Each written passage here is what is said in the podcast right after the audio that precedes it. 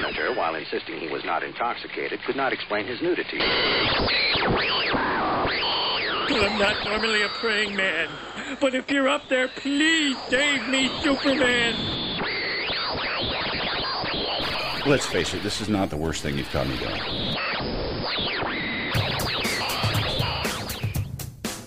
Hi, and welcome to the Crisis on Infinite Midlives podcast. I'm Rob. I'm Amanda. This is episode 71. God damn it, you're cheery today. I am. It's like the old days. Yeah. I've been up here all day prepping for the show. Why are you so cheery? I don't know. I suspect lack of sleep. Have you been hiding the drugs from me? I think told, this is the fatigue hysteria. I've told you you have to share the drugs. okay. It, it's you want my 800 milligram Motrin? it, if it's cut with something, sure. Motrin can't be doing this to you. I can't feel my nose. Show's gone off the rails already. Christ on a pony. I was going to say we we almost didn't do the show today because I've had a powerful urge to go out and just buy a Dodge Challenger since yesterday Yes. because uh, yeah, we went to see Mad Max Fury Road. That's not what the show is about, but Well, we went to go see Mad Max Fury Road after an extended marathon of Mad Max movies to get geared up. well, yeah, well, uh, two out of the three. Yeah. It's uh, I love Mad Max. I love the Road Warrior. I have never ever seen Mad Max Beyond Thunderdome. Because to me, Max's story was over at the end of the Road Warrior. You know, True. Mad Max, society's going down the toilet. He loses his wife and kid. He goes berserk. He seeks revenge. Uh, he himself becomes uncivilized. The Road Warrior, civilization has gone down the tubes. He is living alone, still mostly insane. Finds a group of people to live for, a surrogate family to deliver for. Max's story is over. Why would I want a third chapter of Max meets the Acid Queen and jumps around a jungle gym with some dude with razor nipples or whatever the hell was going on? It just it felt like like a vestigial tail, a third arm. It just even at 14 years old, I'm like, uh, Tina Turner. really, Tina Turner and those frosted tips. That's what survives the apocalypse. Somehow, I don't think Sure, why not? she barely survived Ike. She's not going to survive the end of. But She's not going to survive peak oil. uh, she survived Ike. I, I think that says everything. Actually, that says a great deal. Yeah, she'll be alive long after I am. But Um, yeah, honestly, I don't think I'd ever seen the first Mad Max. I think my Mad Max started with the Road Warrior, which is apparently Mad Max 2 for the rest of the world. well, yeah, that's pretty common in the United States because yeah, the the first Mad Max I don't think got a theatrical release. It might have hit a few drive-ins. Feels like the kind of thing that my dad would have rented had he come across it. Yeah, I mean the first Just- time first time I saw it was it might have been on the Sci-Fi Channel or something, and it was the original version that came out. They overdubbed everybody's voice with like, American voices. Because Australians are such, so hard to understand. I mean, yeah, I don't know, but it's uh, yeah. I remember uh, the the scene where they're you know, the two mechanics are showing Max. I mean, Men at Work Cargo had been released. It, it's Actually, I think that was afterwards. Oh, But really? By then, the damage was done. By then, they they'd given it the full Akira treatment. Jesus. And because yeah, the the first scene I, I remember seeing seeing was the the two mechanics showing Max the the final Big Eight Interceptor, and he, he says just in this Texas Mel Gibson, "Well, when do we go for a ride?" no, that's Does he follow that with Roadhouse? that would have been awesome. that would have been glorious, but that's not what happened. you know, I just realized this weekend I've never seen Roadhouse. I would say we have to rectify that, but we, we don't have to rectify that. Jesus Christ, what a pile of shit! But Roadhouse, I keep hearing such such awesome things. I, I'll throw raw testosterone in your face. It has a better plot. Uh, not sure why that sounds so exciting. does to me. I'm not gonna lie to you. wasn't wasn't gonna tell you the method. This is a family fucking radio show. God damn it! Sleeping in the car. it's a wise choice. Nah, God's ideas. Yikes. But the the funniest thing with Mad Max to me it had nothing to do with the movie. It was I was talking with my dad today on the phone and mentioned, oh yeah, we went to see it, and he's like, "Uh, uh, I heard men shouldn't go see that movie. Like, what the fuck are you talking about? Is that I saw on the news that it, it's a movie that hates men. It's a car chase movie, Dad. Shit blows up. You're not going to get more dude than that. Jesus Christ. People with chainsaws ride pikes over the road to attack buses. It's fucking glorious. Yeah. I don't know. It's it's vehicle porn. I mean, what fucking movie review are you? The first thing that happens is a giant V8 gets rolled in the desert. It's awesome. Be honest. Glenn Beck reviewed it or something, right? Is I- that I don't know where he gets his news. I, I don't. I don't know what mailing lists he. He's he's old to the. He, he's relatively recent. He, he's got to be on a list serve or some goddamn thing. So I know he's not on Twitter. and he- Yeah. and he hates and fears Facebook the same way I do in my day to day life. So yeah, I don't know where he's getting his news, but there's a movie that hates men. It has women in it. As the cars explode, what the fuck do you want? Yeah, I, I don't know. So, one way or the other, fun movie. It is a fun movie. It won't make you any goddamn smarter, Oh, God, but no. nice, tight, practical effect action. Yeah. Obviously, some CGI was thrown in there, but it, it looks like an old school car chase movie. It looks like the Road Warrior with a real fucking budget. Yeah, it's like George Miller finally had the opportunity to make the Mad Max movie he always wanted and had the budget to do it. oh yeah, and, I watched that and that action, and I remember that he was signed and ready to. He was in pre-production on a Justice League movie, and I cry a little bit. but I don't know because as much as I enjoy the Mad Max movies, Miller seems to equate anything that's supposed to be some kind of villain with someone who has to wear assless cha- chaps, LA nipple clamps, and I don't want that in my Lex Luthor. I don't know about you. Uh, yeah, well, uh, did you see the Joker for Suicide Squad? He's clearly not the only one thinking that way. True. And besides, w- once we hit peak oil, you know, the asses on chaps will be the first piece of scarcity. It, it'll be, Well, that's what you get for wearing polyester. it'll be polyester chaps. Well, I'm just saying things that come out of petroleum products, polyester. Uh, all right, I, I suppose I see your logic, as spurious as it is. polyester certainly will protect you from being thrown from a horse. I mean, if you're wearing leather assless chaps, that's just a choice at that point. Uh, I don't know. It's uh, once we hit peak oil, the first thing to go are the uh, chap asses, Chapped asses. and, and then That's because the Vaseline's gone. No, those stay around. Uh, and and then it's uh, high octane, uh, and then teeth. Apparently. Apparently. But yeah, it's a amazingly. This is not a show about Mad Max. Try as I, try as I might, it's I can't pretend it's a comic book. It's not the kind of thing you could translate to a comic book. Still, pictures of a car crash. You know that appeals to I don't know James Spader in that one Cronenberg flick. Uh, nobody else would get particularly excited about it. Surprised IDW or somebody hasn't picked up the the rights to this to turn into some kind of comic book. I mean, how would you do it? It's A lot of pictures. all of those movies are such fast kinetic action turning that into stills I'm, I'm not sure how you could even make that really satisfying certainly you could do it you can do anything it's a problem i've always had with the alien comic books you know there have been some good ones and the ones that are good are really good you know the original walt simonson movie adaptation but half of what that had going for it was nobody had really seen alien before and it was just sort of in glimpses half of how the alien became exciting over the years is how it moved and was in shadows and you just can't reproduce that very effectively in, in a comic book form some things can't be adapted into comics they just can't I don't know. I'm gonna think. I'm gonna have to think about this. I feel like it could be done. I feel like there there are people that could do it. You just have to tell the right story. No i suppose you can do anything i, I have I mean, it, i have trouble picturing how you would do it the the guys on pikes being swung over to attack the war rig Uh, how do you get that kind of swooping almost vertigo inducing action on you a get somebody page? like a Templesmith or a Sam Kieth. Yeah, I suppose if you got uh, who did? Why am I drawing a blank? Who? Uh, Ralph Steadman. Yeah, That where there's no straight lines anywhere.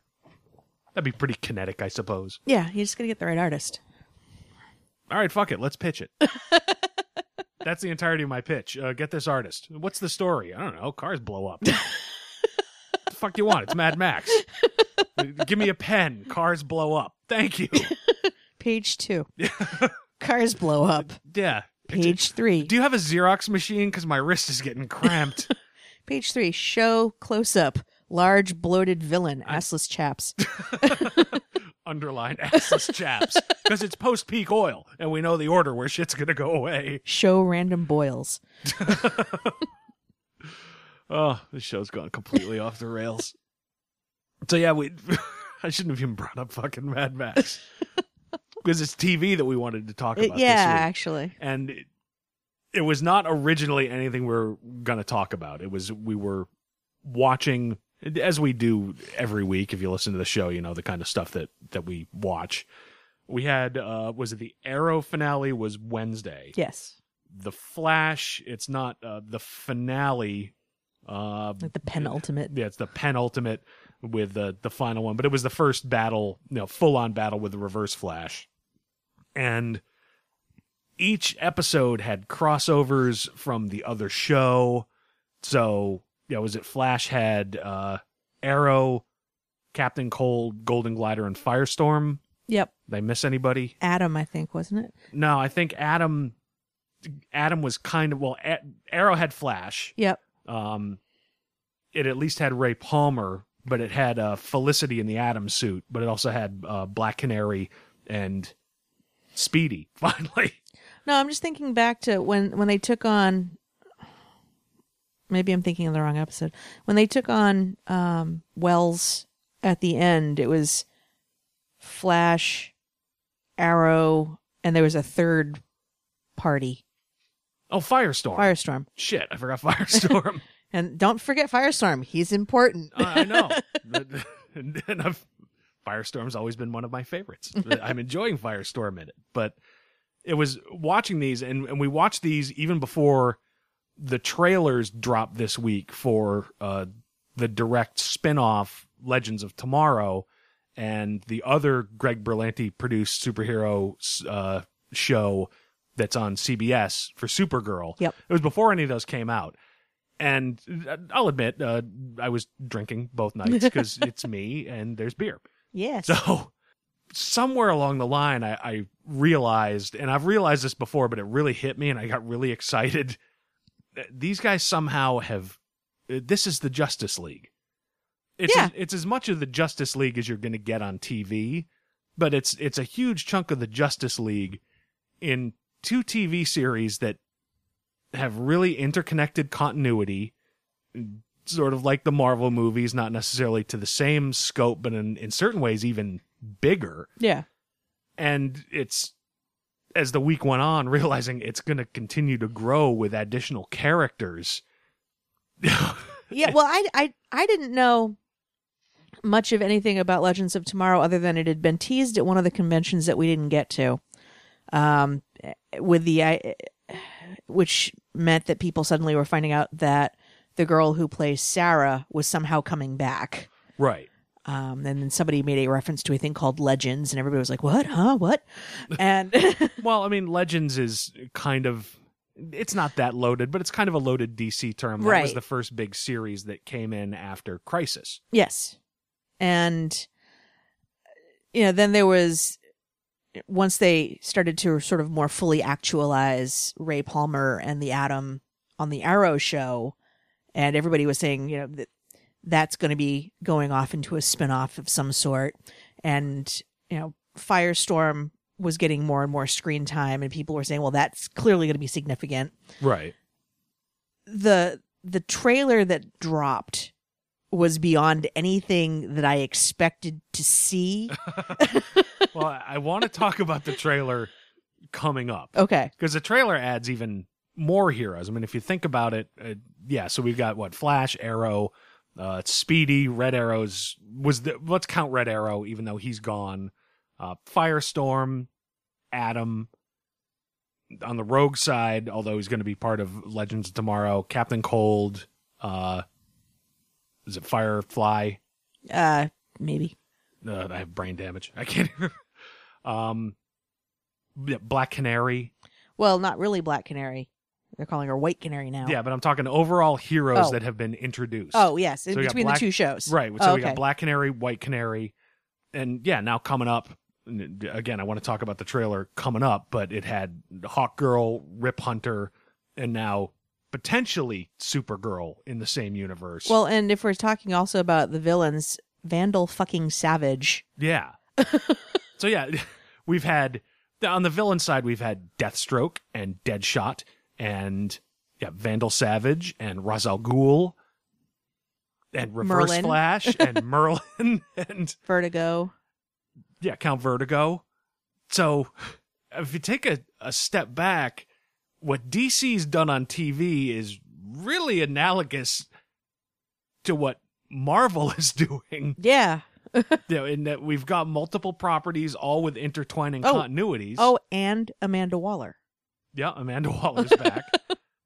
I mean, just and it's it's weird how I I realized yeah, this is just about the Justice League and there's continuity that's relatively tight. There've been some missteps, you know, and one of the missteps in- in the Flash finale, Arrow shows up. I'm like, well, on last week's Arrow, wasn't he like in custody and Nanda Parbat?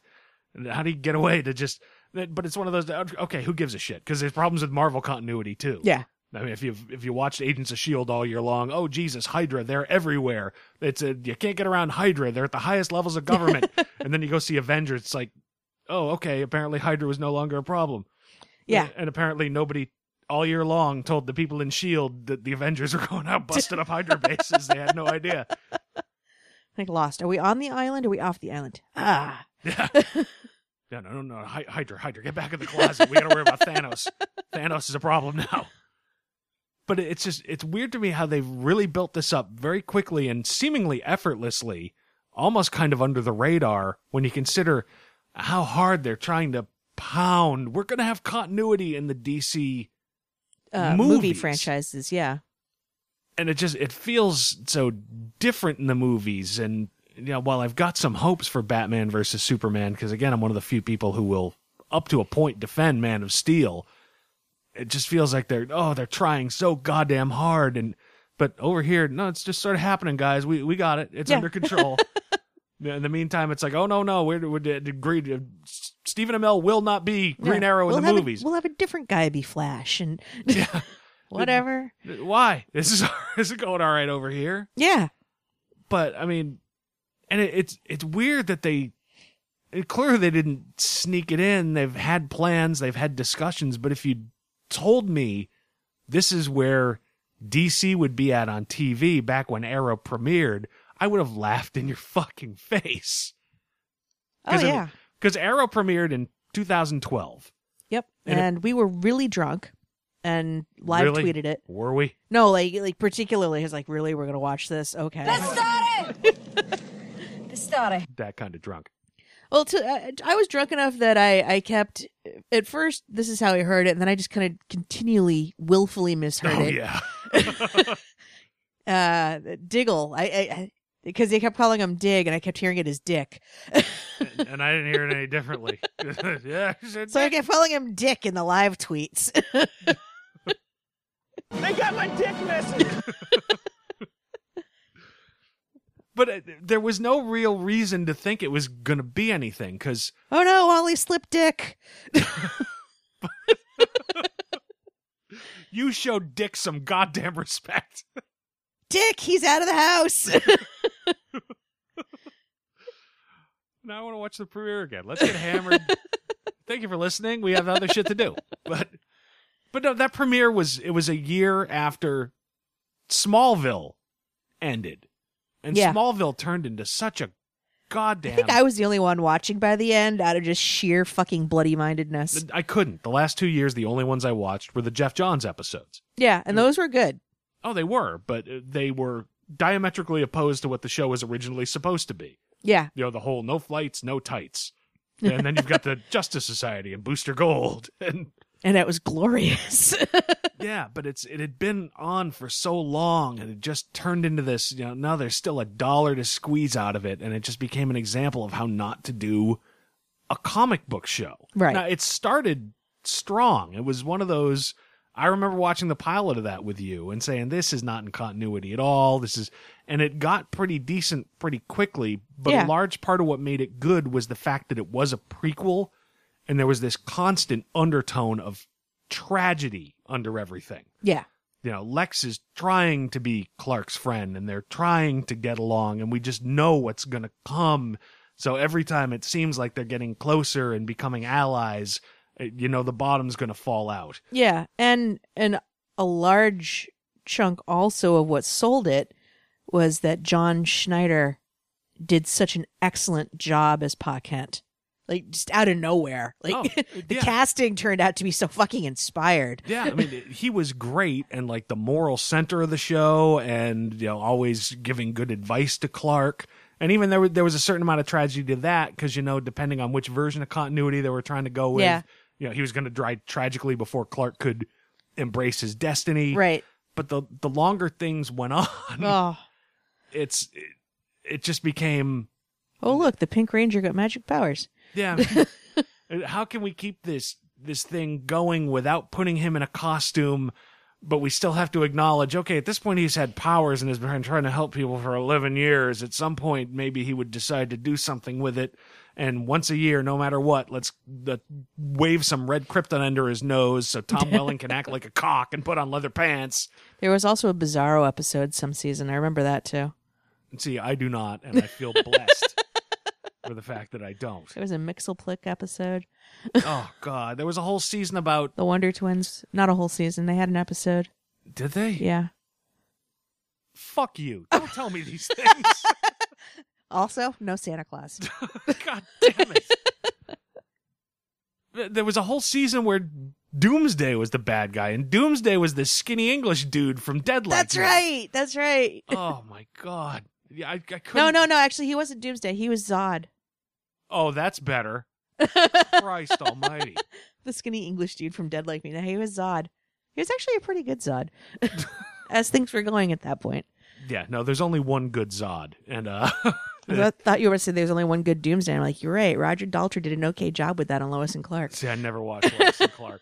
I didn't have the heart. I just didn't have it. Plus, it was on weekends. and I was doing comedy shows and drinking heavily, so I, I never watched Lois and Clark. It wasn't horrible. Roger Daltrey, the 50 something at the time lead singer of The Who, He kind of just had to be there. was Doomsday. Yeah. Uh huh. Don't look at it. Shut your eyes, Mary, and don't look at it no matter what happens. No, no, no, no.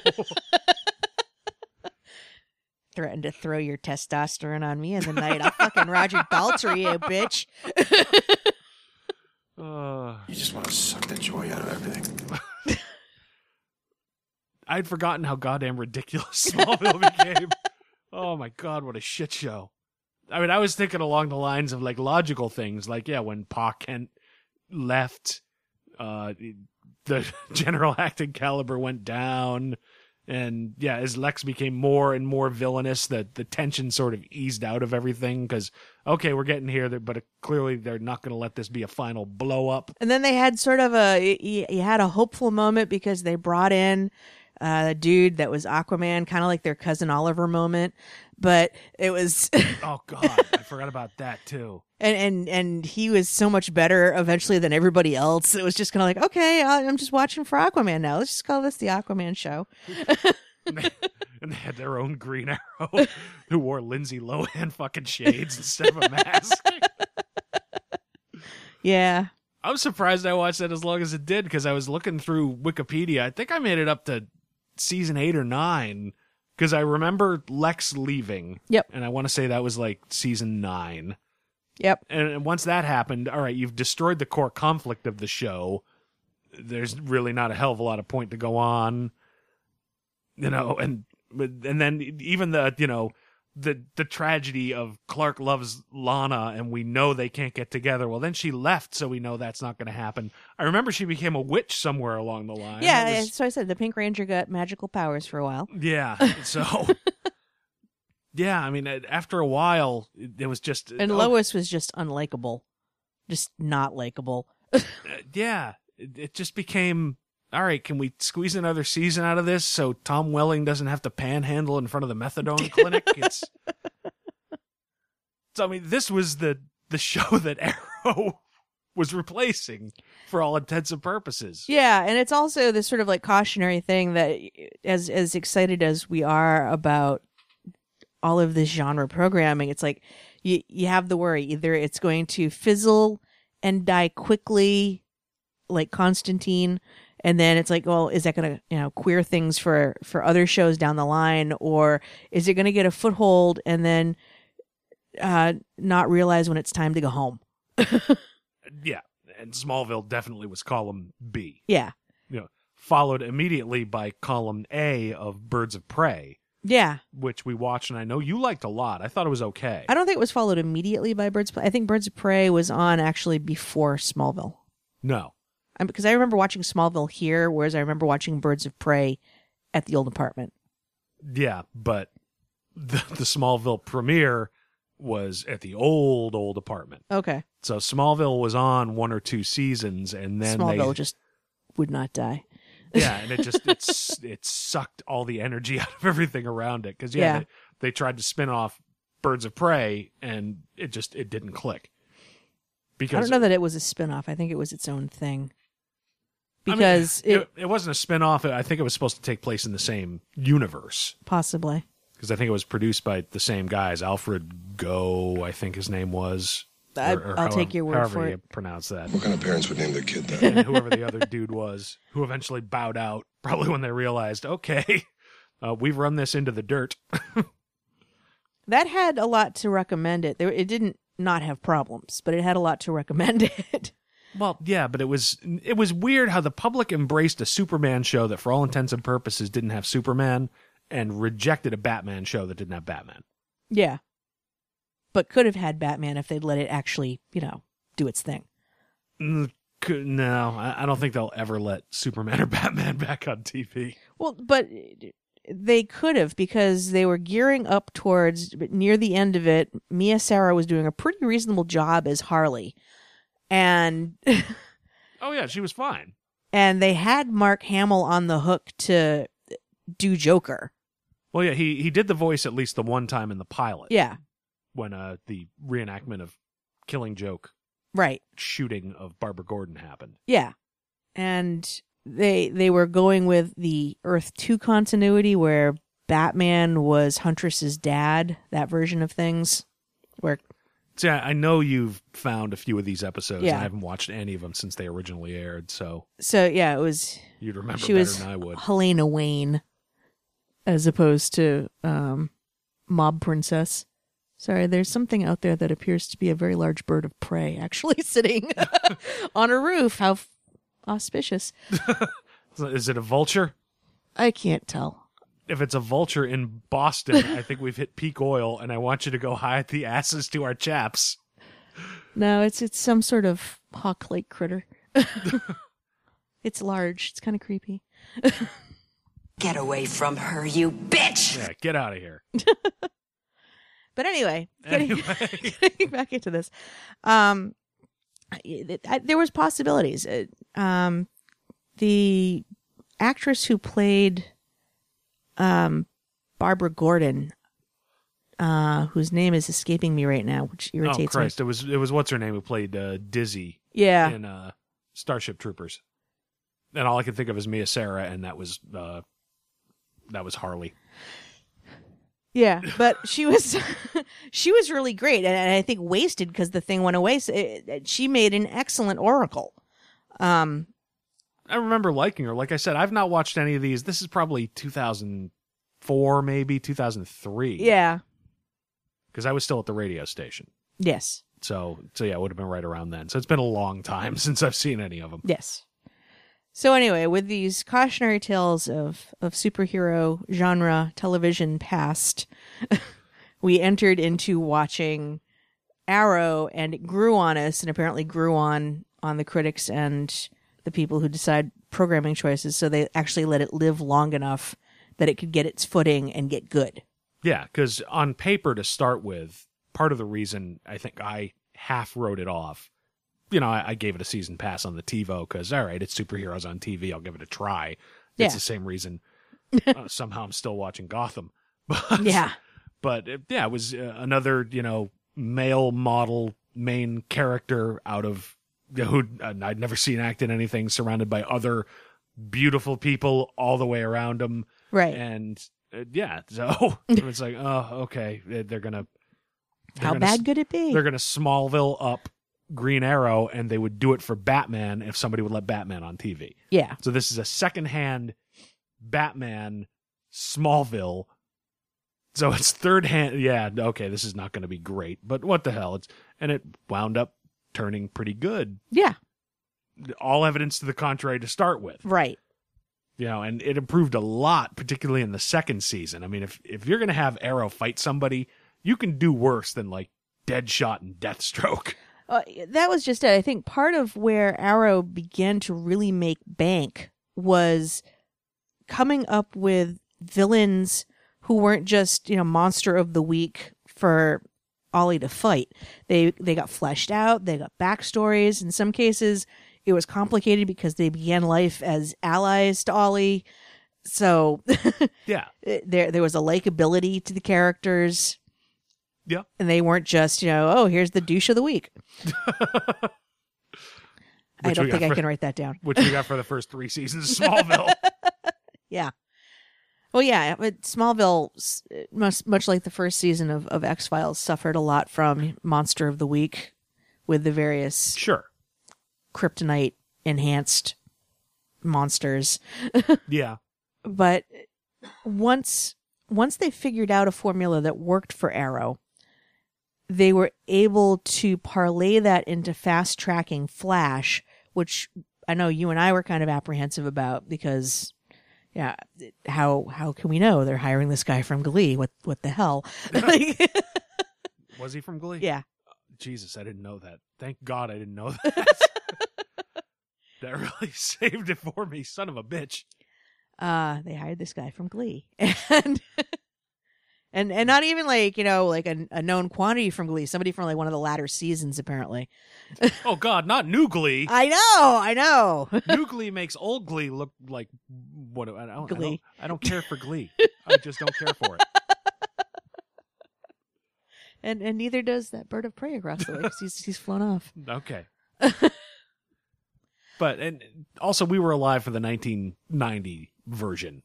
of glee cop rock yes, Cop Rock. we were there for it. Sometimes I, it feels like my own personal Vietnam. But, but, but no, the '90s Flash, and God knows everybody tried, but it was hamstrung by you could only do certain special effects, and you know the running was okay. We'll just show him running in place or on a treadmill, and we'll blur stock footage behind him. They tried like hell. You know, I've got a soft spot for a certain amount of it, but you know, it was not something to stay home for. right I was in college. It, it aired on Fridays or Saturdays. There was beer elsewhere, and it was not in front of the TV watching Flash. So, so yeah, there was a certain amount of apprehension toward it. But in its own way, it's not. It, it almost seems like a departure because Arrow, they were very clearly trying to ape at least Christopher Nolan visuals. yes You know, we're taking the idea of vigilantism seriously, and this is a tortured character trying hard to find his identity with the added bonus of it's not just this is my mission and this is me at home, but this is me at home after five years elsewhere. You know, it, it- not just elsewhere, you know, training like Batman, Yeah. but in this horrible situation where I thought I was never going to escape, which they've since fleshed out. No, it wasn't five years on an island. It's- it was five years in various places with brothels and bombs and Suicide Squad. And but it, it shouldn't have been surprising that Flash would be next because Geoff Johns is chief creative officer of DC, and part of his duties are bringing stuff to TV and movies. yes and he loves the flash Yeah, I mean, he was a year or two at that point off of Green Lantern bombing in the theaters.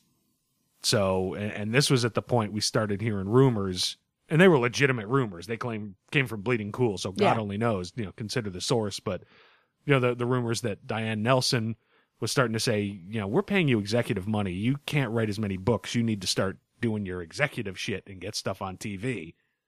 So, uh, yeah, of course he was going to do the Flash. Right.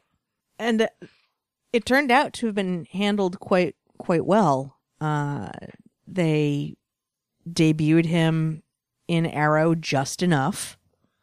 To, yeah, the the Barry Allen character without because if I've read it right, originally it was so, supposed to be a soft pilot. He was going to have the accident and become Flash in Arrow. And they decided not to. We'll just introduce the character. Yeah. We'll do it a couple of times and then we'll just do the, the pilot. Yeah, well the the accident happens, I believe, in the second episode at the end of the episode because then that leads into the pilot. So I don't remember that. It's okay, we drink. Yeah, I'm not saying it didn't happen. I don't remember it. I, I, I seem to recall it happening, but again, I drink, so Well, oh. but either way, that series was kind of a turning point. I mean, that's where we started to get the continuity. Because number one, again, Arrow tried to take the idea of Green Arrow seriously and, you know, real urban vigilante, didn't have a mask the first season, Yeah. was not a superhero. He was a fucking killer in the first season oh yeah, and that series sort of moved a bit into the comic book direction with the code against killing and i think it was about halfway through season two after meeting barry he put the mask on. Right, whereas the flash was we're a comic book kids. Here's the costume yeah, and here's the code name and here's the bad guys with superpowers and supervillain names. And but it also it gave them it gave them this excuse me it gave them the same mechanism to have a monster of the week in the particle accelerator. Right, it was the full-on smallville kryptonite. Not macguffin but you know here's the magic bullet where we can have just bad guys show up. But flash was smart about it and somebody just said you know we could also have superheroes show up.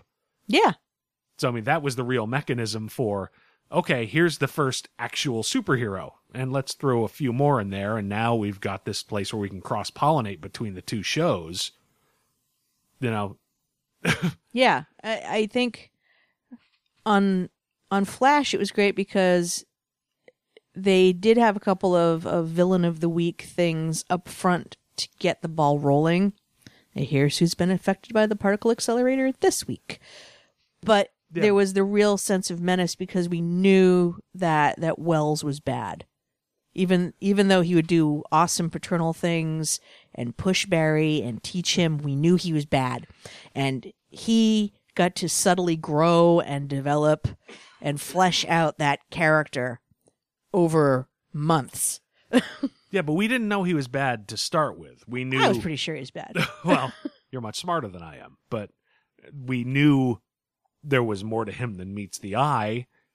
Standing up out of your wheelchair and looking at a headline from the future, we'll do that, yeah. admittedly. But yeah, it, I think about who was introduced in the show. So it's the Flash. Captain Cold not only was introduced, but he's being turned into a hero.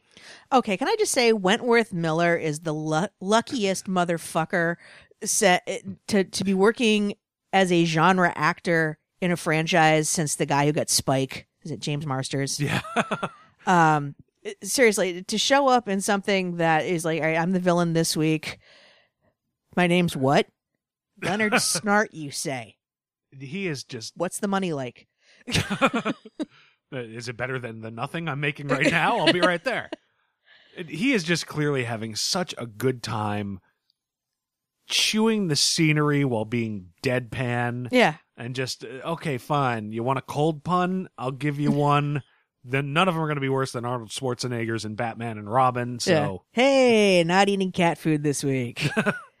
and uh, yeah, it's, he is just fun to watch on that. It's not the way I pictured Captain Cold in my head, but it, it it's a fun but it works and and he's just gotten so much more traction with it, it to the point where yeah who, who would have predicted that he gets spun off in this franchise?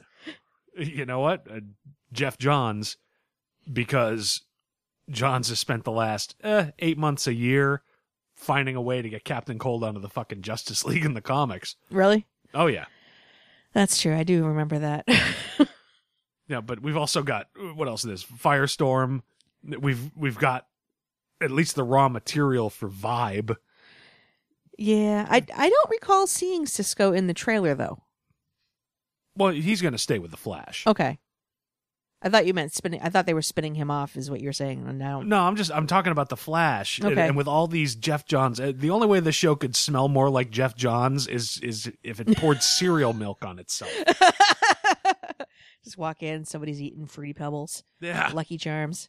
So, so yeah, having Flash just embrace that it's a superhero story, and it certainly has its dark elements, but in general, it's much more fun and up. Yes.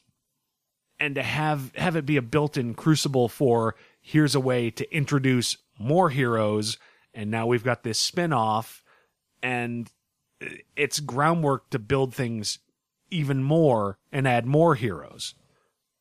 Because I mean, they're going to be traveling through time with Rip Hunter. If we don't see Brute Booster Gold, I'm going to eat a bug. Okay, so should we take this moment to talk about so the premise of Legends of Tomorrow is Uh, yes, the the trailer is available online. As of earlier today, it had three million hits. You've probably seen it. If not, I'll at least link to it in the show notes. I'll I'll embed it if I remember to on the the show notes on crisis on infinite But yeah, the the premise is Rip Hunter has apparently come back from the past and or the future. or the future rather, and needs a variety of superheroes and supervillains to fight Vandal Savage. So I I remembered at the last minute before we did the show that oh shit, there's audio I can pull from some of these things. So I got one or two things. None of them are particularly long, but so here's sort of the the rundown of of what the team is is going to look like from from the uh the mouth of Dr. Martin Stein. A girl with wings and a past lives complex. A deceased assassin. A pair of criminals. And a billionaire with more tech than he clearly knows what to do with. I know exactly what to do with it.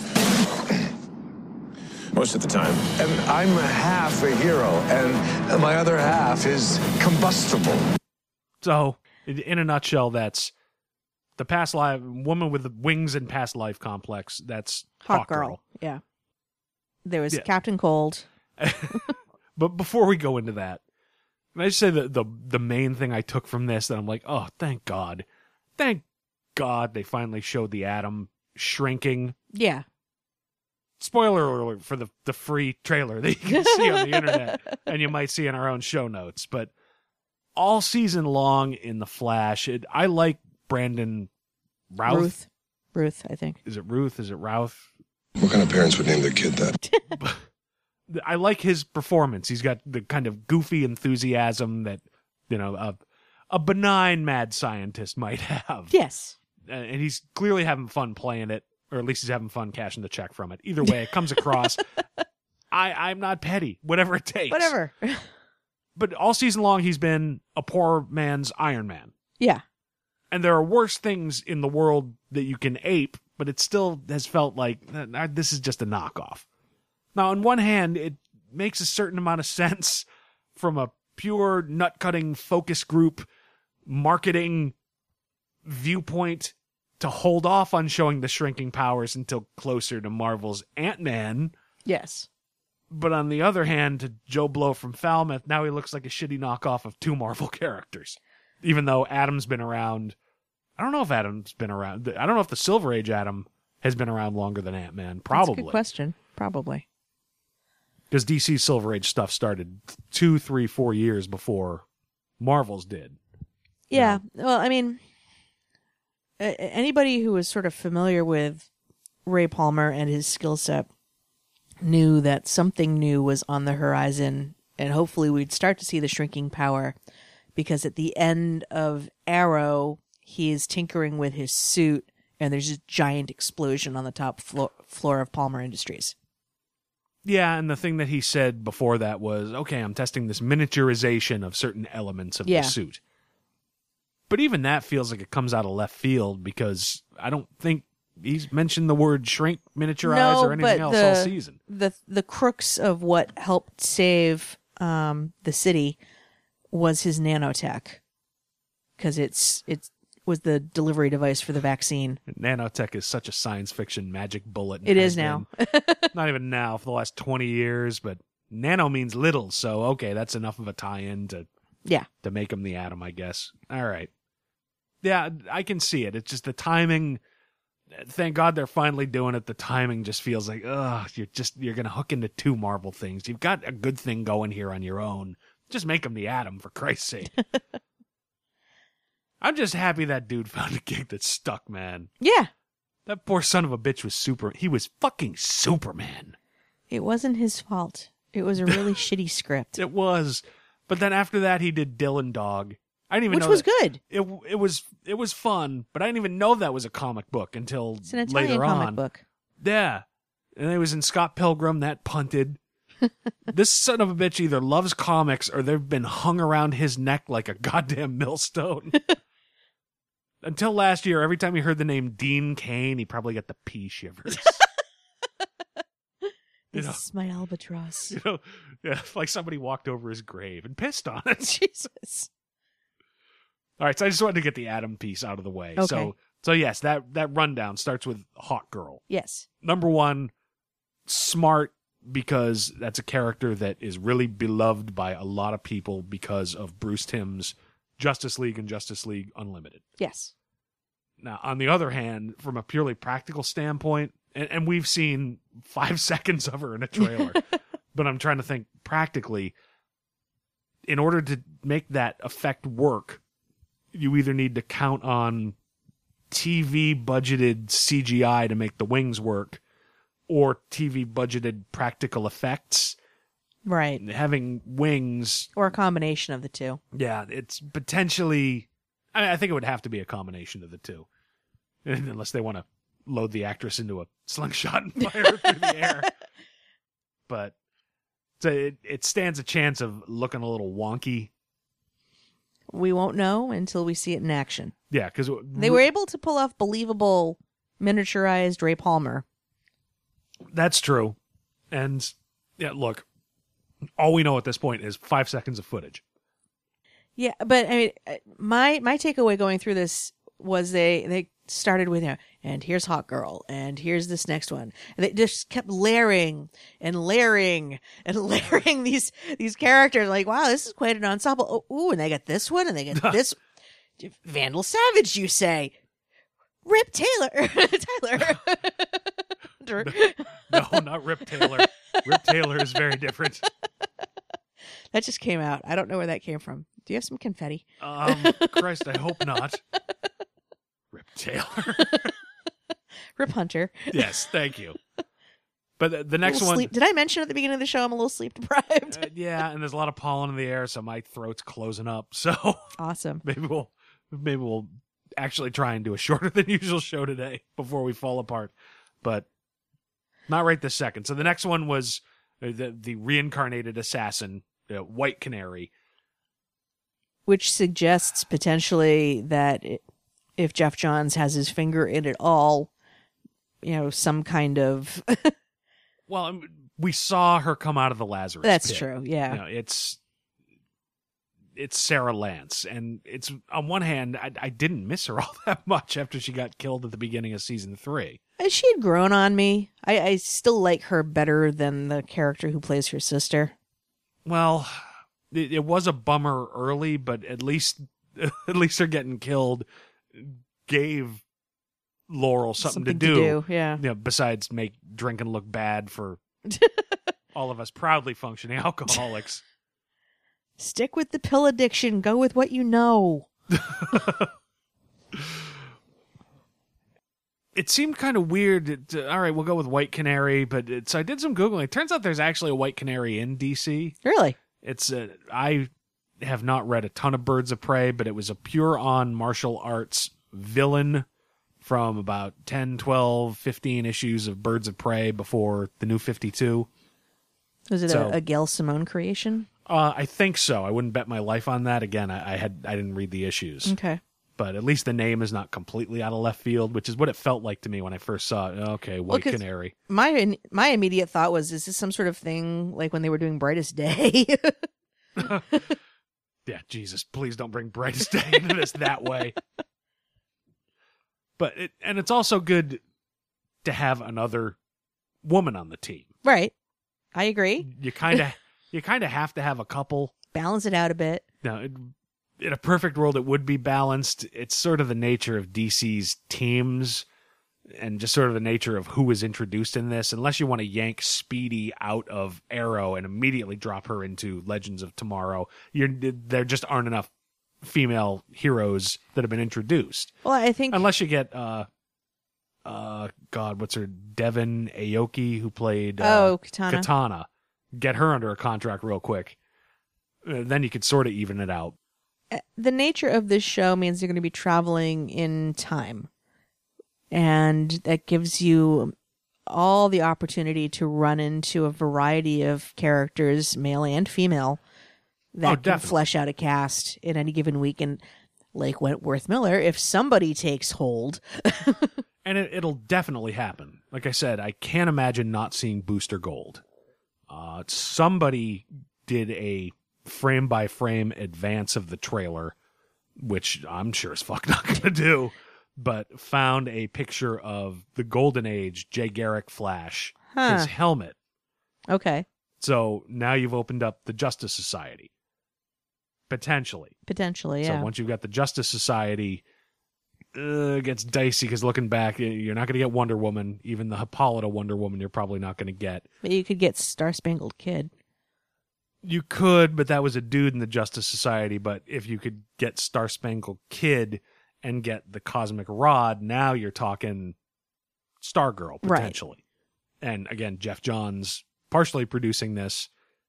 I wouldn't rule that out in any Well, way. uh, seeing Hawk Girl and, and seeing that they're going with the version of her where she's got multiple lives, potentially reincarnated lives, yeah. and and temperament issues means that they're probably going to tap into her as she was in um, Justice Society Very possibly. in around like the early two thousands. Yeah, but also looking back, you've already got a you've got White Canary and a Black Canary in Arrow, so that's out. You've got a Flash, so that well, Justice Society was Johnny Quick, not Jesse Quick. trying to think what other women directly from Justice Society Is that girl Power um, Girl, I guess. you could do Power Girl. You could tap into that new character that was in the Birds of Prey run in New 52, Ev, Eve. Um, codename was Starling, I think. Uh, that's a little hazy to me. The uh, tattooed sleeve seemed mostly to be a fighter. Yeah, it's uh, I tuned out of that relatively quickly. I like Duane Swierczynski, but it just it didn't hook It's me. in. okay. Um, you you could bring in a Talon. You could.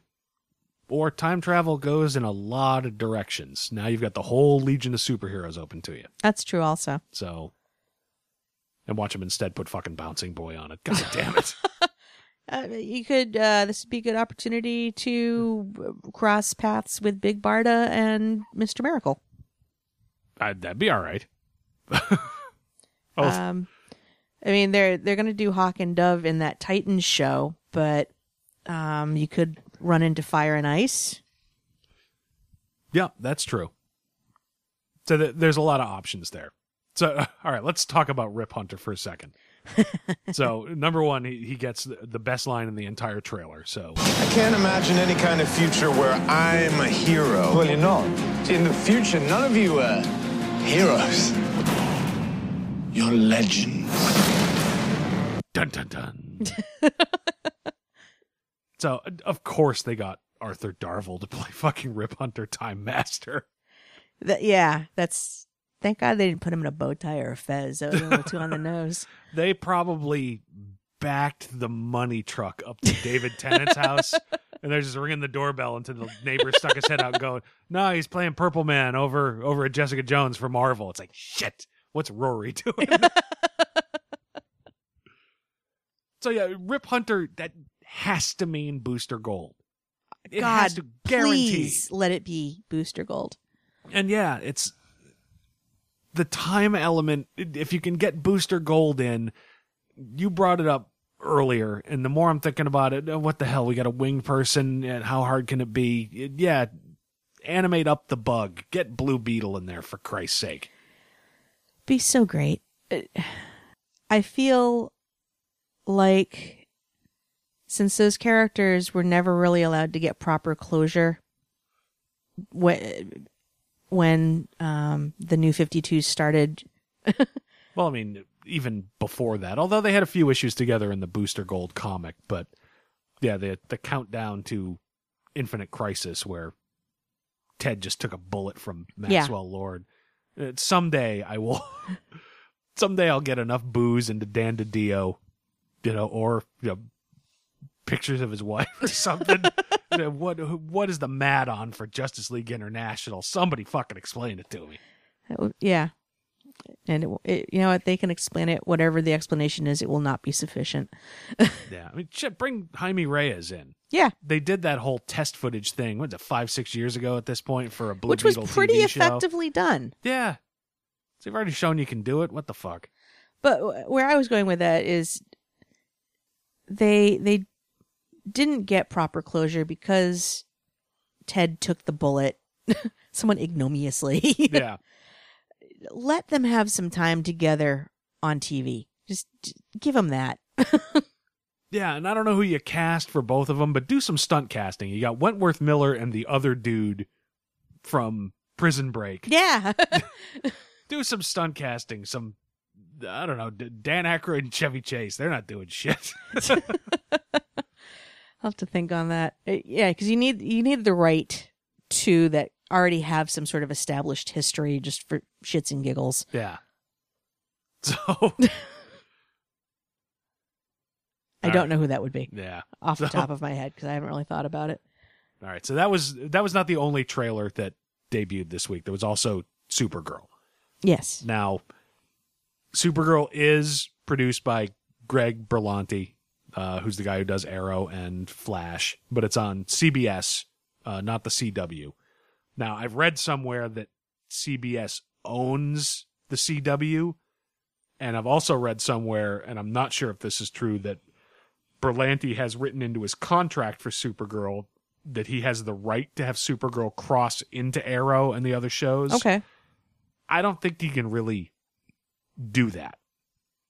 But before I get too far into it, let's Well, he could in theory. I, I don't know what kind of rights um, the Bells has to Munch, but uh, that'd be none. well, the, but he he's shown up in like everything He has, but there's plot as and- Munch. I know. Who's the X Files? Munch isn't fucking Superman. He should be. It's a bird. It's a plane. It's a broken hip. Oh god, my eyes are starting to swell shut from the pollen. All right, let's keep going. okay. plug ahead.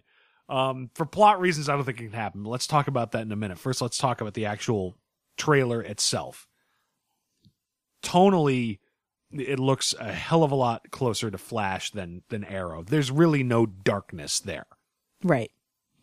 It basically looks like this character who decided to use her power to become a hero and is really just trying to have fun doing it. There are some setbacks there, but it looks far more fun than dark.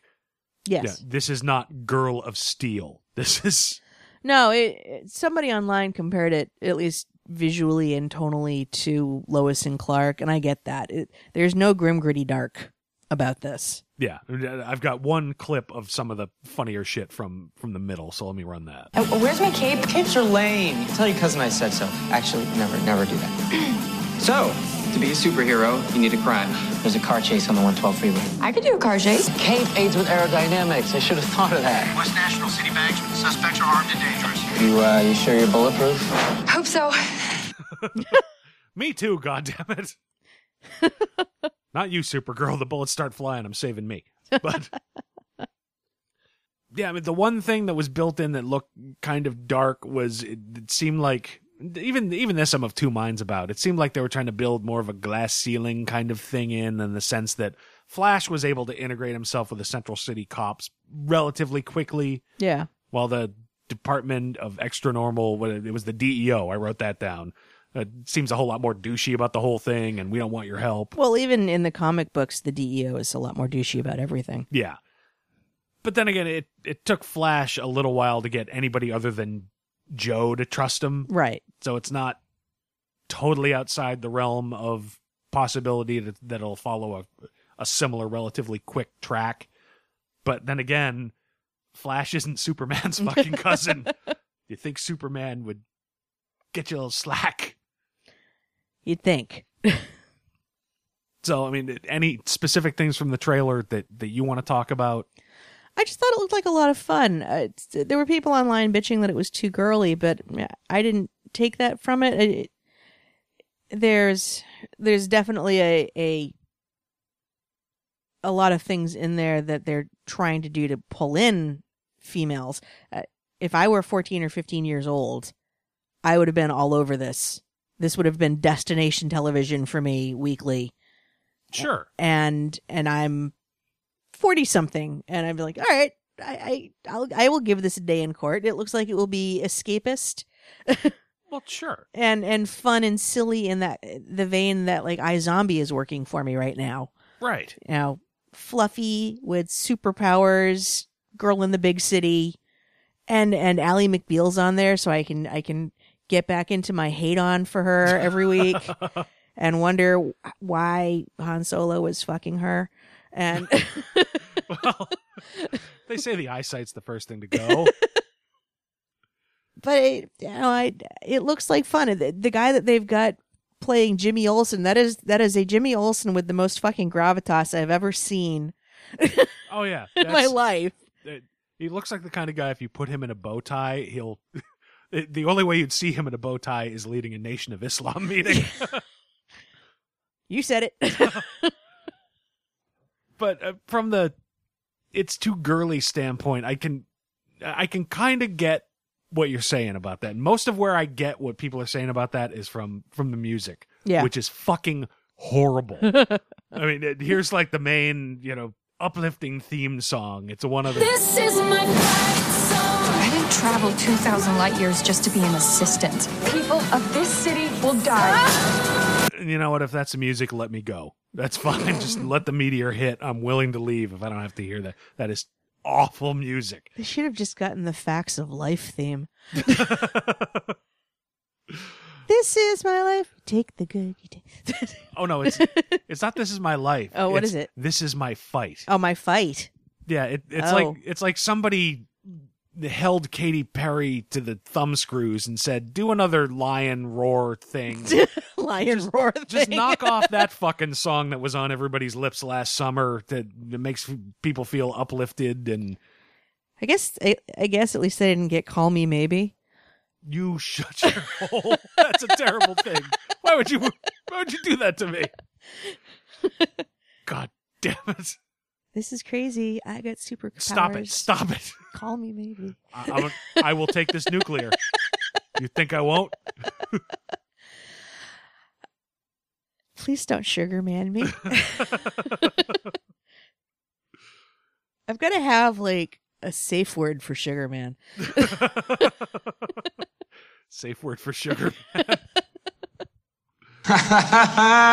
Son of a bitch. There's a safe That's what he word. says when he gets out of bed from Calista Flockhart. Oh God. No, he says this. He was wrong and you knew it.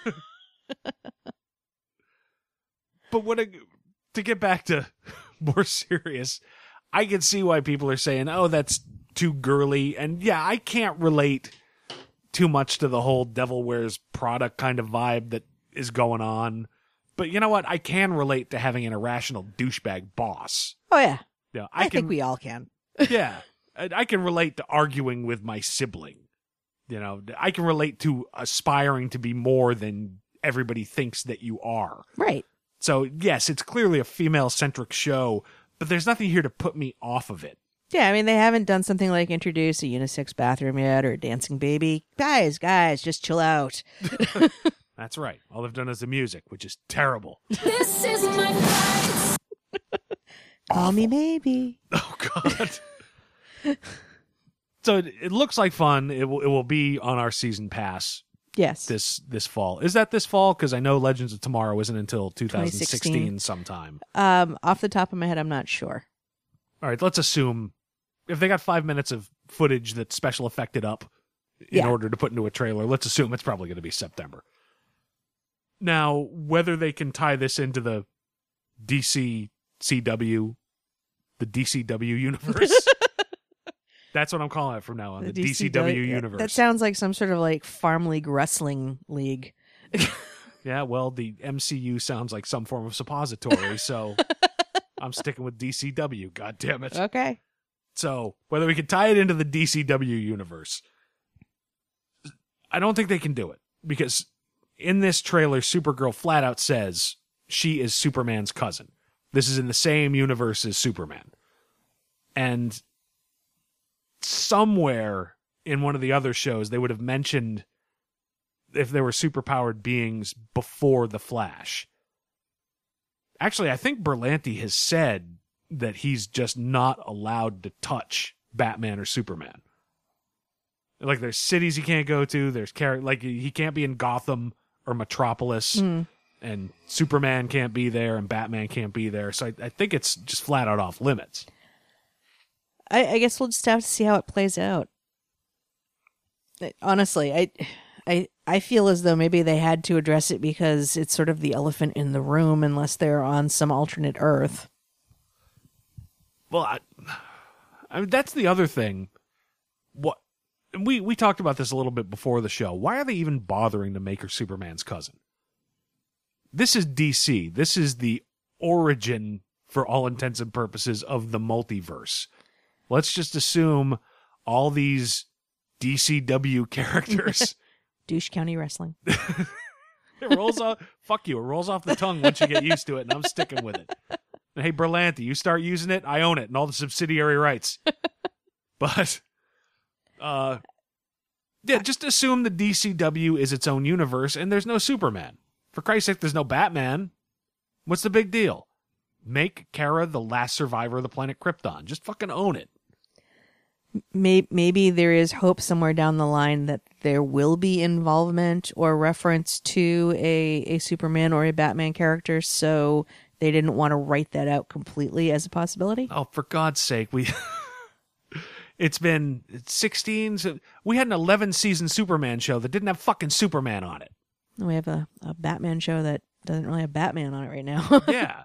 So I just I don't just bite the bullet. These are our limitations, so this is our DC universe. there, there's got to be a larger plan that involves Superman to some degree because they've got Jimmy Olsen out of all the characters.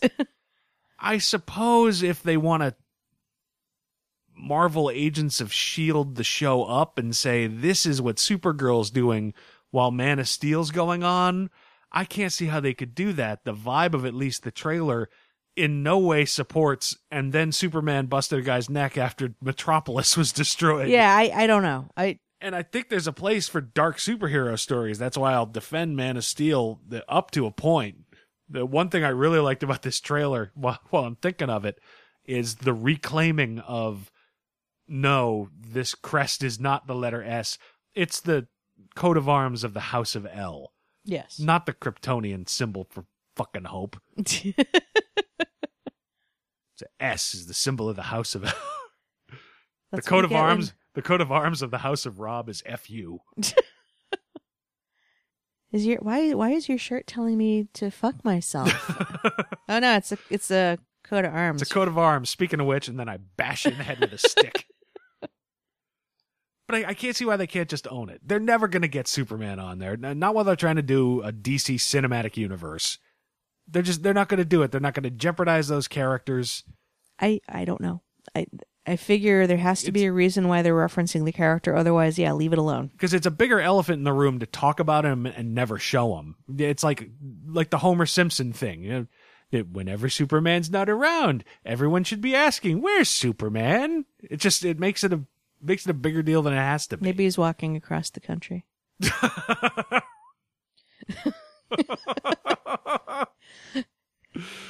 No, Superman would be here, but he's looking he's looking for a McDonald's that'll let you take a dump without buying a small Coke.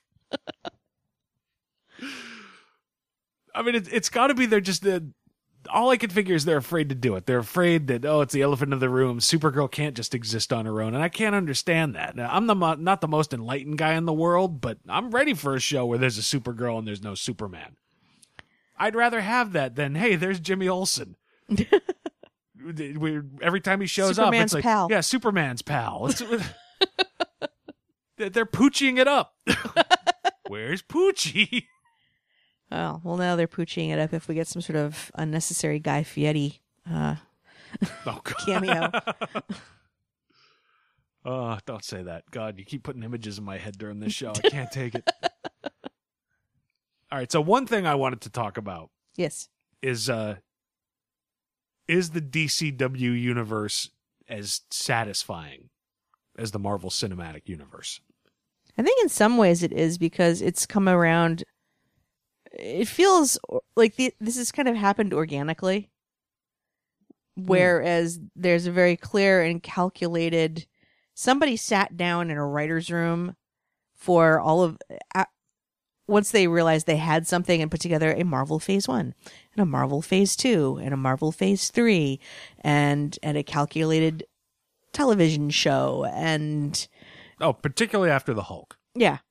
Yeah, no, th- that definitely happened.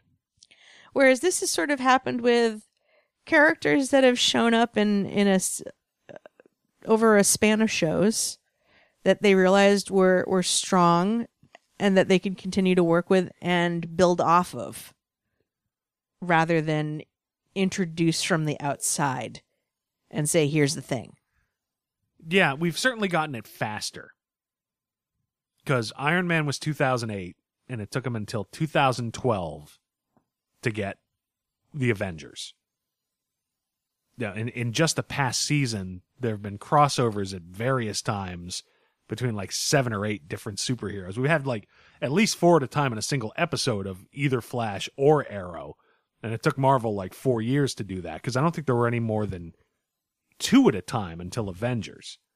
Because Iron Man that 2 had right. Iron Man 2 had Black Widow and Thor had at least a cameo from Hawkeye, but other than that, it was all just individual stuff. So it's happening a lot faster. Yeah, and, and it's happened in a way where seriously, it's it's like you know, and this is awful. Like it's like when you put a frog in cold water and then turn up. it, it doesn't know what's happening until it's too late. It's like all of a sudden, oh, now we're surrounded with with uh, this quasi Justice League. Your history's greatest monster. They had to they had to break some eggs to get there. They had to they had to kill off Baby Merlyn and they had to to kill off Ollie's mom. And yeah, but they got Lazarus pits now, so it's all fixed. yeah, Everybody can come back. So, whether you want them to or not. yeah. I really didn't miss that version of Black Canary. I'm, I'm not saying I wish she was dead, but I was okay with it. Well, they brought her back, but she came back wrong. Her eyebrows are all fucked up. Uh, that's Hollywood, baby. First thing they You came back wrong. Tweeze. Hollywood's like peak oil. you lose the asses out of your chaps, and half your eyebrows go right into the sink. Scope wise, Marvel sort of has to take it just because they got the budgets because it's major Yeah. motion pictures. But at the same time, Marvel's just when you're talking story scope, Marvel's just beginning to get to cosmic level stories. And we're about to dive into t- fucking time travel. Right. So it, it's Marvel might have it, but it's only by a hair when it comes to big comic book stories. And and we get to see this stuff weekly. Oh, absolutely. These are hours of of screen time for these characters to to build out their their their backgrounds, uh flesh out story arcs. yeah, it's it's like individual comic books. They, they can do their own stuff for six or eight weeks at a time, and then have a crossover that builds the overall story, leading to a big finale. I mean, yeah, we've had 57, 58 hours of superhero story, like full on super powered vigilante combat. And at the same time, look at Marvel's Agents of S.H.I.E.L.D. Uh, yep, faces were kicked. Yeah, this season on Agents of Shield, I've been watching it. I feel like I've I've gotten to know a lot more about Skye and her weird family, but I and I got to know a lot more about May. I'll I'll take that away. I, I appreciate the the time they gave to flesh out Agent May. Yeah. Beyond that, I don't know that much more about, nor do I care particularly about, other than Hunter, uh, any of the other characters on on Agents of Shield this season. Well, it's a, it's a big spy story that's just beginning to have people with superpowers, say in the last eight, nine hours. And at least it's starting to move in that direction, whereas all season long, yeah, we've had back and forth between the two shows. Now it's going to be three of them, maybe four if I'm wrong about Supergirl and they can fit it into the fold somehow. I mean, when it comes to continuity, I think it's a wash between the two because you can make complaints about either one. I mean, the, I mentioned the thing where Arrow showed up even though he was in custody on the other show, Yeah. but I also mentioned, you know, yeah, it, Winter Soldier a year ago. Oh God, Hydra's got senators, and uh, now handily, oh, we wiped out the last Hydra base. Now it's Ultron. Shit, somebody sent out a memo. Yeah, and it's nobody got a memo. Agent Coulson was like, "No, we still have to fight other Shield with uh with Lieutenant Castillo and Nathan Petrelli." I, I feel like because Arrow and Flash got to develop sets of characters at their own pace on their own separate shows, we were able to get much more richness of story. So when you did have crossovers, it was more meaningful and served to enhance the story rather than just be like, oh, product placement. Well, yeah, and since they're both in the same, not just the same universe, but the same medium, and happening at the same pace, it, it felt like there was some communication between the two writers' rooms. Right. Obviously, it wasn't perfect. There were some mistakes, but I, if you've watched Agents of Shield all year long and then went to see Avengers, it really feels like a memo was missed. It's like, oh wow, you guys have spent all year fighting the good fight as rogue agents, but the Avengers were just hitting the Hydra bases. We're all done now. Hydra, no, that's we're finished. It, it felt like nobody was talking, and said, like they they mailed the final shooting script to the Agents of Shield mail room of a writer's room Yeah. three weeks before. It's like Yeah. they patted him on the head. Thanks for helping, kids. Yeah, th- th- thanks for keeping us in everybody's heart. Yeah, you're you're the clapping that keeps Tinkerbell alive. But we're Tinkerbell, motherfucker. so, but when it comes uh, when it comes to the, and this is weird for me to say, when it comes to the feeling of this is an epic, and this is a loaded word because DC's using it, legendary story. Yes. I think DC really has the edge. Because if you think about the stories Marvel has been telling, yes, Marvel has Earth's mightiest heroes, but they're Earth's mightiest heroes right now. The entirety of Marvel's history is about 70 years. You know, the first Captain America, the, the first Avenger, Peggy Carter, Howard Stark, give them about a 70 year history back to the beginning of World War One. Guardians of the Galaxy gives them okay. There, there's some stuff out in space too, but in general, mm. Marvel's cinematic universe really has been Earth focused for just a relatively short amount of time.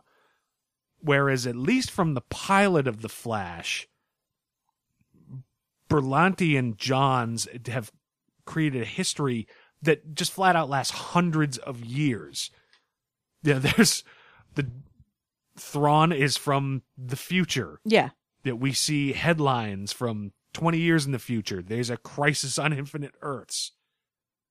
And Legends of Tomorrow has it that one line, your legends, it shows that DC, these characters are legendary. It's one thing about the DC universe that you never really get with Marvel.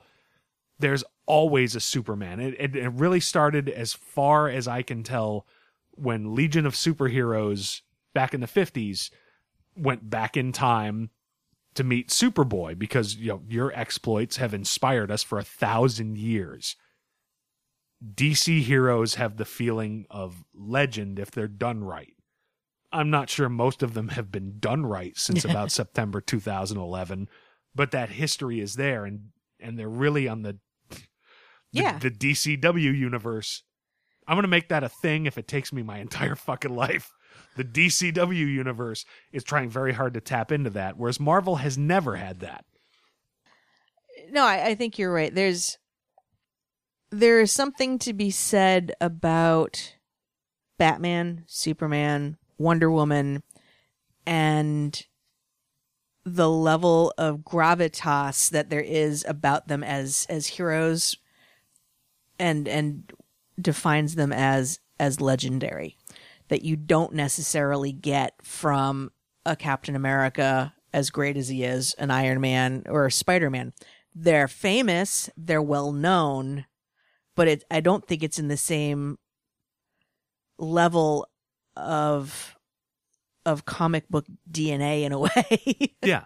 No, I think you're exactly right. It's and and I, I I almost feel bad saying that because they're outstanding, memorable characters that that are well beloved, but it's not the same. yeah, and it's it's never been the same. And part of it with DC has been the time travel element of starting with Legion of Superheroes, but through Grant Morrison's DC 1 million, where there's a Justice Legion and there's still a Superman. There's still a Batman. These are archetypes. They're legends. Well, and I just thought about this now. Actually, I I think where Marvel started to really make their bread and butter is in creating heroes that serve as allegory to everyday man. Peter Parker. You know, yeah. Oh, definitely. the mutants, um, Iron Man, even. Oh, I built this with tech. Yeah. I could be this. Unquestionably, you're absolutely right. Whereas there is something godlike in your Superman and your Wonder Woman. Maybe not your Batman so much, but he he's his own thing. but even Batman follows a tradition of Robin Hood and Yeah. Lancelot of He comes out of like the shadow and and that kind of oh pulp pulp heroes certainly, but yeah. The concept of a human who becomes more than human by his own will. Right. And in a different way than Iron Man. Oh, absolutely. That Iron Man did it. I got tech. I he's he's like Atom and, and Yeah. no, I know how to use it mostly. Mostly. So when it comes to scope, I mean DC just almost automatically done right has to have that. Yeah. There's no character, in my opinion, in the Marvel universe that you can put up against Batman as taking the self made, you know, millions of dollars that you've thrown at this to become a hero aside, that owns your psyche that the way that a Batman can. The only one I can really think of is Captain America. Because Captain America was meant to be the personification of an idea. As long as there's an America, I can see there being and and there have been multiple Captain Americas. Right. Captain America is bigger than Steve Rogers. And and there have been multiple Batmen, I guess. I I, I think I was Yeah, but the, but the other Batmen have been there to prove a point about Bruce Wayne. uh, that's a good point. That's a, and we're about to uh, we are currently entering that arc. and it will go away. Hopefully it'll be executed well. yes. but and yeah like you said when it comes to between the the two of them yeah marvel's doing it bigger visually and more ambitiously in that they're movies that are just barely tied together by this tv series or two they're putting together dc just has the edge on the release schedule. You can we're getting huge amounts of story in a much shorter time. Now it's not perfect. It's not all all continuity porn, but it's generally pretty good.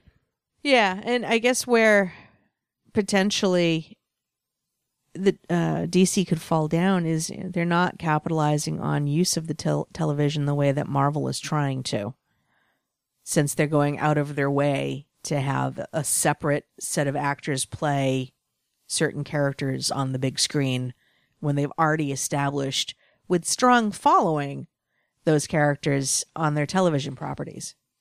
Yeah, it's why you wouldn't have Stephen Amell on.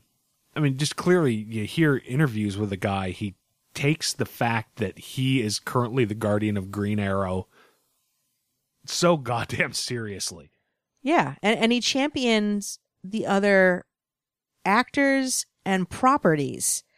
He's he's he's like he wants to protect all of it. When when Constantine was was finally canceled, he immediately came up with, "Wait, wait, I know how to save this. I know how we get him into into into the the CW universe and Oh yeah, and it was a great story point. It was nobody knows how the Lazarus pits work. It seems to be mystical. Who do you talk to if you have a mystical question? Yeah. that's a perfect goddamn story to get John Constantine into an arrow. absolutely.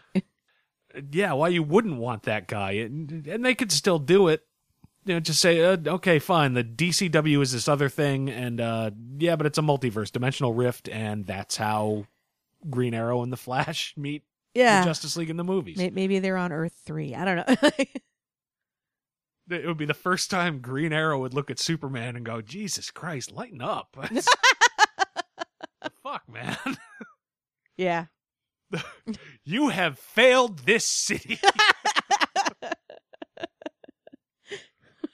So yeah, it's I'm in a weird spot. It's a spot that I wouldn't have thought I would have been in uh, even 10 months ago where I'm really arguably just as excited to see what the DCW does with these characters and this continuity as I am to see what happens with the Marvel universe Yeah. particularly since the next thing coming out of the Marvel US universe is fucking Ant Man. And I really, you're really gonna have to try hard to make me care. All right. A- anything else on that? Because I think we went longer than we originally thought on that Nah, I'm good. subject. All right. So how are we doing on time? Uh, we are at almost an hour and a half. All right. We were originally gonna uh, the way last week. Last week we talked about every single one of the convergence previews. We knew we wouldn't have time to do that this week. We are gonna do three or four of them. I think just for the sake of keeping this under two and a half hours. Uh, why don't we just do uh, do the one that at least I liked best? Sure. Uh, did you do you agree? Otherwise, we can. No, no, no. Let's let's let's do this. Okay. and I did not write down the creative team, so if you can uh, pull that one out, we'll, we'll talk about. And we talked about it at our uh, one of our C two E two shows. He just showed uh, the writer just showed so much enthusiasm about it. It- It's the of all things the upcoming Bizarro, Yes. which if you had told me before, Writer is Heath Corson. thank you. Artist as soon as you said it, I remembered Gustavo Duarte. Pete- that that I would not have remembered. What kind of parents would name their kid that? Pete uh, Pantazis is the colorist. I can't keep pressing this button. Um, but yeah, this is. This just looks like it's going to be the most fun, silly book. It it's Bizarro is trying so hard to help. Yeah, but he just doesn't know how. Me, I'm hurting. Yay! it's it's all that he wants and his logic is just so skewed but Yeah. all he wants is to help the the scene where he sees superman and decides that's what he wants to do so he stands in the mirror and tries to draw the s in paint and that's how it comes out backwards Yeah. he looks himself in the mirror so proudly and says me am become a bat yes. And just the the overall concept of it, it's Jimmy Olsen is talking to Superman and just sort of jokingly comes up with the idea of know, it'd be great to write a book about taking a road trip with Bizarro, And take him to Bizarro Amer- America, i.e., Canada. which is Canada. so to get Bizarro's attention, he falls off the roof of the Daily Planet of course, and because- realizes about three fourths of the way down that this might not be the best plan. well, it's he's kind of the opposite of Lois Lane, so why wouldn't the opposite of Superman rescue him? but yeah, then then Bizarro gets him. Bizarro got you, suicidal bystander. You die to live another day. yeah, it, it it's just a preview. Uh, the art's uh, just perfect for it. A little bit cartoony, a little bit over the top. It, it looks like it's going to be fun. If if you're looking for an antidote to your grim gritty dark, Yep. this will be your book. Yes, that it looked like a lot of fun. The other ones we were going to talk about, and we'll just mention them to say they were really good. With the uh, Gotham by Midnight, which I believe is the same creative team it has been from the Yes. beginning, and really it's just an issue six. It's not a brand new one, but just that series of pages with Batman saying, "This is beyond me," and can you step up and save the city? And that last panel of, "Okay, you're all under arrest." And and the specter looms. Yes, as zombies surround these five or six cops. Yeah. it was really cool. And uh the other one which looked interesting, uh Doctor Fate. Yeah, that looks like it's gonna be an interesting take on Doctor Fate. Yeah, Doctor Fate uh in Brooklyn. a, a Muslim immigrant who is studying to become a doctor and is just apparently offered the helm of fate. This would be Paul Levitz is the writer. Sonny Liew is the artist and colorist. Yeah, Doctor Fate's one of those characters. In, in the time I've been reading comic books, if they ever decide, and they seem to decide every five years or so, okay, we're going to go in a completely different direction with this character, it's Doctor Fate because it's a built-in concept. Oh, of yeah. You put the helmet on and you're taken over by Doctor Fate. It can be anybody. Doctor Fate always acts the same, so how it affects your life is the story. There's been babies that have been Doctor Fate, right? Like, oh, that's possible. I, there was a woman who was Doctor Fate uh, in the early '90s, so it's it's one of those built-in things that you can take this concept and see how it affects an individual. yeah, So uh, there's some potential there. I like Paul Levitz's writing. yeah. Give it a day in court. Yes, all of which is a hell of a lot faster than we were originally going to talk about them, but we do have a couple of actual comic books that we want to talk about, or at least we feel we have to talk about. Let's talk about them. All right, should we start with Secret Wars? Yes. We don't have to. No, let's start with Secret Wars. Okay. So, Secret Wars number two. Number one was last week. If you listen to last week's show, you know how we felt about that. Uh, still written by Jonathan Hickman. Yep. Still art by Esad Ribic. Yep. Uh, So, speaking of a world that Uh, just seems odd and bizarre, oh, it in no way seems odd and bizarre. I know exactly what this world is. Valar Marvelous. It's fucking Game of Thrones. It's Game of Thrones by way of the Marvel Universe. okay, no, that, that it- makes sense. It's a song of Iceman and Firestar. oh, I worked on that all day. oh. you take the good, you take the bad. You go to hell. I'm trying, baby. For those of you playing along at home, I was fetal as I sang. that. Just- I mean, see, am I wrong? It's it, it's Game of Thrones, except I'd still rather live under Doctor Doom than fucking Joffrey. yes, actually. I mean, the Thors are the Kingsguard. Yep. The Shield is the Wall, Yep. except it's keeping out symbiotes and Ultrons instead of White Walkers And zombies. There, uh, there's a bunch of zombies. and zombies. Yep. Okay, so they've even got White Walkers. Yep. Uh, Susan Richards is Cersei. She's betrothed to the king, but she's advancing her own agenda. Doctor Strange is Littlefinger. He's Oh, sort of a treacherous bastard. He's switched sides to stay close to power. Oh, You've got Valeria, a child of royalty who's smaller than average and seemingly more clever than everyone. oh, Jesus. We got a good English king put to death. Invocation of trial by combat. It's fucking Game of Thrones. Yeah, now that you mention it. I'm sur- you're smarter than me. You're supposed to see these things faster than me. I As soon as I saw the shield and they said what it was, I'm like, "Oh, Jesus Christ. This is the Seven Kingdoms. This is Westeros." it may have occurred to me eventually, but what I'm finding is because Hickman is so big idea oriented rather than character hey, driven. Game of Thrones is a big idea. well, let me finish because it, I I find that swimming through his stories lately is literally I'm swimming. I'm just I'll, I'll get through this, and then I'll take some time and and process it. It's a lot to get through. It's very dense. It definitely is. That sometimes can be a good thing, but this is this is a high concept. I can't even say it's a high concept book because this is a completely different book than it was last week. yeah. Yeah, Although and- at the end you you had um everybody that had had escaped from the ultimate universe. yeah, And it's it's not going to stay Game of Thrones. I'm aware of that, but it's the problem is this is really it's losing me quick. You know, we, we had a first issue where almost all of our heroes acted like self-indulgent cowards, saving themselves, let the universe fucking die so they could escape. In this issue, they're cosplaying Westeros. The Marvel universe is LARPing, God damn it. Excuse me, I have to write something down. It's I like George R. R. Martin as much as anyone.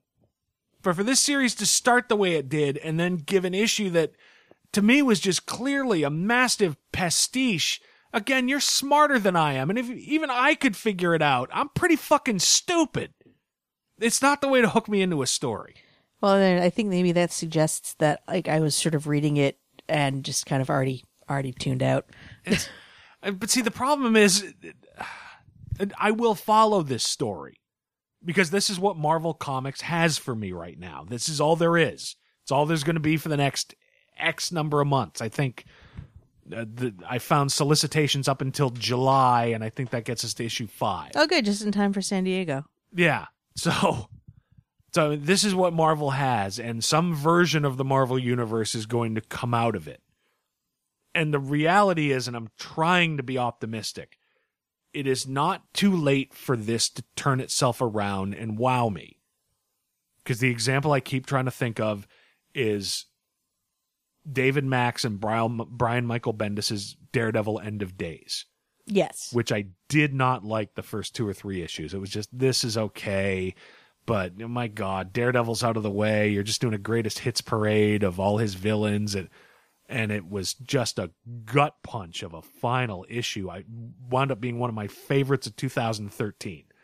This could turn itself around, but to start the way it is, it's just it's losing me. It's Yeah. There's some pacing issues here, honestly, I think too. Because they're these they're like these double issue things too. So it's not just 22 pages unless it's it is 22 pages and it just feels that much longer. No, it's it's longer, but even for this particular issue, hey, if you're gonna ape George R. R. Martin, you gotta have a lot of pages. Well, they could have shook some more tits at me for fuck's sake. Uh, they did have uh, Madelyne Pryor uh, showing Yeah. prodigious underboob. Prodigious underboob. Yeah, but except I'm 44 and have access to porn, so it didn't even do anything for me. But yeah, there were some shots of ladies in this where I kept I I, I went I had to go back and go oh Ribic because I, I, could have swore it Greg Land. It was just and oh Jesus, the title of this God Emperor Doom. Th- th- Thanks, John. I too have read Frank Herbert. Well, I don't see any sandworms. Yeah, will next be Chapter House Doom? Doom Messiah. That's uh, probably been done actually. Probably. Yeah, this just it, it it just has not done anything for me and to go straight from your heroes are pussies who are abandoning you to die to oh good, it's courtroom intrigue and trial by combat straight out of Game of Thrones. Well, we made we made jokes about how you could drop Law and Order boop boop noises in. Yeah, it's a in the criminal justice system there are two equal and yet separate entities. the Thors who prosecute crimes and Doctor Strange or the Thors who enforce like, shit, I fucked it up. But I was so close to having something coherent. These are their stories. Battle World. doot doot. Law and Order Battle World. The Thors who enforce justice and the Valerias who Ah. All right. Anything else about this? No, I- I- I- no. can I can I just mention it again? Yay, almost Justice League on the CW. Yeah, sadly, Convergence, Convergence working vastly better for me, and Yeah. considering that was never meant to be anything but a, a fill-in so that they could move their office. I mean, Jesus, the issue two of uh, Supergirl Matrix. oh my god, that was so good this week. which was awesome. We should have talked about it, except we're going to talk about something else. But yeah, where it winds up, yeah, it, it was an ambush bug book. Let Keith Giffen write more things, It- particularly if those things are ambush bug. That was especially if they're ambush bug. But let him write more things. Yeah. Oh, that was it was so much fun. It was so satisfying at the end. Oh, absolutely. I mean, when when Supergirl Matrix finally was reunited with Luthor, Yeah, that was she did what we've we've prayed that Superman would do to Luthor. Like, exactly. It's uh, clearly Giffen said, uh, "What? I got this book. I can put ambush bug in it, and nobody cares about Supergirl Matrix, all right, so I can do anything I want." All right. so much fun, and Secret Wars Two was so not much not fun. None more less fun. It, it, it yeah. Marvel, you don't talk about Bizarro World. it's like, wait, wait, you're taking all my heroes that I love and they do stuff and they're heroic, and wait, now they're not. It's like Bizarro versions of themselves. Yeah. there was one Marvel book where that was not the case, and that's the second one that we are going to talk about. This gives me hope. This book gives me hope. It's Al Ewing though, and he he was one of the panelists on the Marvel panels that impressed me when we went to to uh, C2E2. Oh yeah, he, he definitely knew what Secret Wars meant. Well, given I don't know, heading out to the airport, uh, you've got two hours to get on the flight. It's about an eight-hour thing back to the UK. I'd probably just die. That's what Secret Wars is. Yeah. So yeah, this is Captain America and the Mighty Avengers number eight, uh, the first of two Last Days issues, uh, leading into Secret Wars, which we're somehow into. Comic books, folks. Time's fucked. Um, yes, written by Al Ewing, art by Luke Ross. So yes, this is back in the Marvel universe before the final incursion. It starts off a few weeks ahead of time when Steve Rogers is telling that team what's coming and tells them they have to choose a side. They sort of keep their own counsel, working at street level to help people who are just terrified of what's coming, as one would be as the end of the world is coming Yeah. until we get to that final battle from Avengers between Steve Rogers' team and the Illuminati, and the mighty Avengers wind up confronting the Illuminati and uh, find them wanting.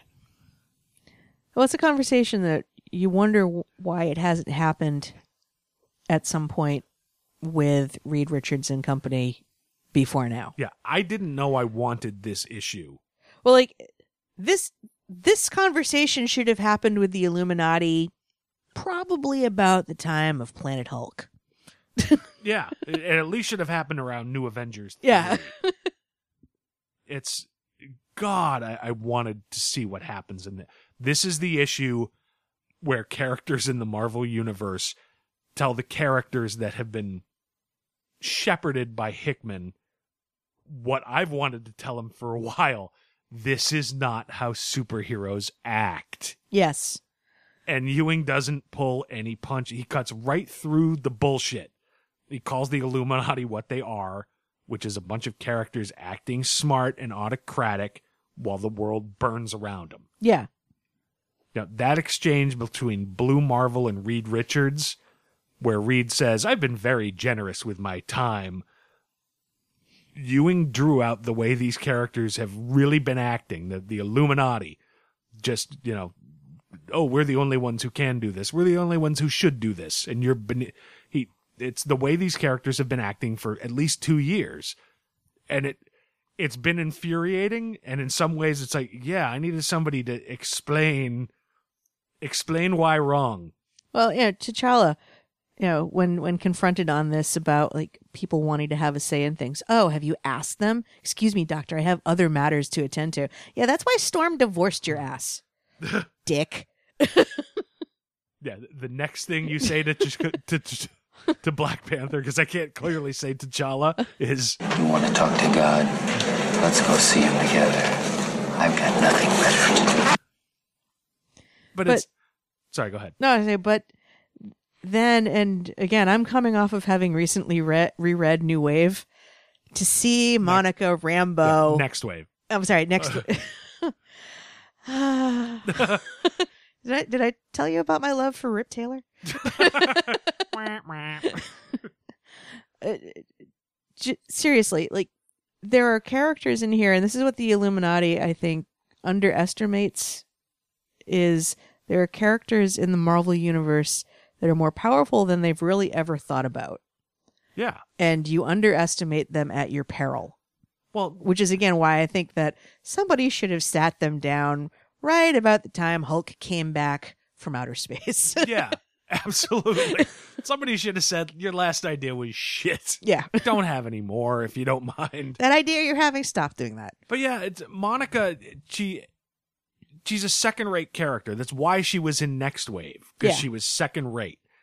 But the way Ewing has sort of retconned this, what has since been retconned into an imaginary story, you know, Next Wave was supposed to be an alternate reality thing, but Ewing has really said, "Oh no, it actually happened, but there was brainwashing and th- nobody believed it was true." You've got her here all powered up, and this is coming off of they've gone up against the Beyond Corporation. Oh yeah, she faced down heroes that could bend the very nature of reality. It was Forbush Man, but it was very serious in Next Wave. it was. You know, and I yes, of course she's got to be the one to judge the Illuminati. And when she changes early in the issue, she changes into her old traditional just sort of black and white leotard costume and Yep. specifically says, "I did this so they'd underestimate me." And the minute she says, "Fine, fuck you," and flashes back to what she wore in Next Wave with the coat, Yeah. which she was just Yes, the coat. Yes. and the, the hell of it is, we know she's doomed to lose because we're in Secret Wars now. But, you know, Sorry, just going back and looking longingly at that panel. you can't lose because in the game of Secret Wars, you either win or n- nobody wins in Secret Wars. but yeah, that, that close up on her eyes when she says, fine, we will judge and changes into her costume. Yeah. The implication being, I'll destroy this planet and then I'm coming for you. Yeah. Even though we know it's a moment that's not going to play out. Is he? I can channel a sun. I don't think you remember that.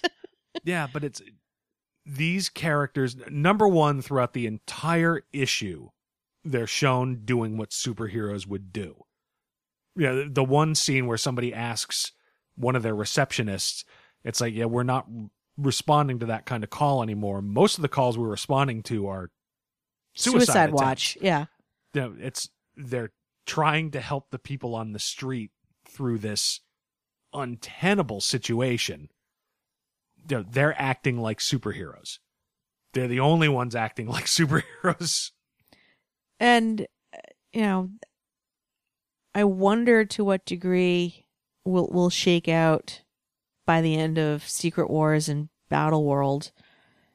The ones that really truly deserve to go on because they're acting like heroes, as opposed to the ones who sort of forgot what they're supposed to be about and too greatly em- embraced their human foibles. I mean, that's kind of the thing. I I think the only way you can get out of Secret Wars is to have nobody remember it happened. Yeah. Some treat it almost like Crisis, where almost nobody remembers what came before. But you know, they had to do that to a certain degree coming out of Civil War. It to- Tony Stark had to dump his brain and reboot. Yeah. Well, um, that's the thing. If Secret Wars ends and people remember what led to it, I don't see how you don't wind up with Black Panther and Namor and Tony Stark and Up against a wall. in the Hague answering crimes against humanity charges. Yeah. You kept this to yourselves and gave nobody else a chance to respond and you destroyed the fucking universe. Well, the second it's it's a it's a it's a hell of a thing, especially if you're a comic book reader, uh, who who who's been through a variety of of crisis type storylines and events. It is a hell of a thing for Steve Rogers to say to a group of people that he went up and he confronted the Illuminati and they responded by mind wiping him. That calls to a very specific thing. Yeah. Um, and it's why a lot of people had issues and were pissed off with Identity Crisis in DC. Yeah, absolutely. Um, so so to to bring that up as a thing that happened immediately colors anything. E- even if you weren't sure about the Illuminati because you you like Tony Stark and Yeah. and and you have fond memories Oh, that's of a- Tony Stark's been a douchebag for the last six uh, months. Oh, I know, I know, but I'm just saying if you if you had any glimmer of no, maybe maybe they have something that we just don't know about. Nah, you mind wipe somebody, you, you you've cashed in your chips and said fuck you. and we're we're only two issues into Secret Wars. Like I said, I I will follow it because it's what this is what Marvel has for me right now. I will hope for an incredible turnaround the way that I felt Daredevil End of Days had. Right now, anybody who's out there saying, "Oh, Identity Crisis ruined DC Comics," if you're not mentioning this in the same breath with that, you've just picked a side. That's all it is. Yeah. Yeah, and and I'll defend Ironically. Identity Crisis. I'll defend Identity Crisis up to a point. It's not my favorite book. Uh, I thought it was okay. It took DC in a direction I didn't necessarily have a problem with. And uh, I think remind me if if we have one more issue that's that's like this, maybe we need to do a show where we sit down with Identity Crisis and Secret Wars as we've got it up until issue 3 or 4 Yeah. and see which one is just more relentlessly depressing. Because maybe there's a point. Maybe it's just I've not read Identity Crisis in maybe a year. Maybe it was just as relentless, and I was just younger and had more of a taste for darkness than I have now. It's possible. It was punishing. I, to you know, when you talk about, you know, what kind of mad on does does Dan DiDio or somebody, mostly Dan DiDio, have for Justice League International where you watch your favorite characters get killed off? You know, to Yeah, but you know what? Right off the, it, it could be relentless, and it was relentless. Right off the top of my head. On one hand, you have superheroes that are willing to mind, mind wipe someone who brutally violated one of their own, and potentially one of their own, in order to protect that secret. well that's that's just it. They they mind wiped Batman. Yes. Okay. So that's the atrocity on one hand. On the other hand, your heroes have left you to die.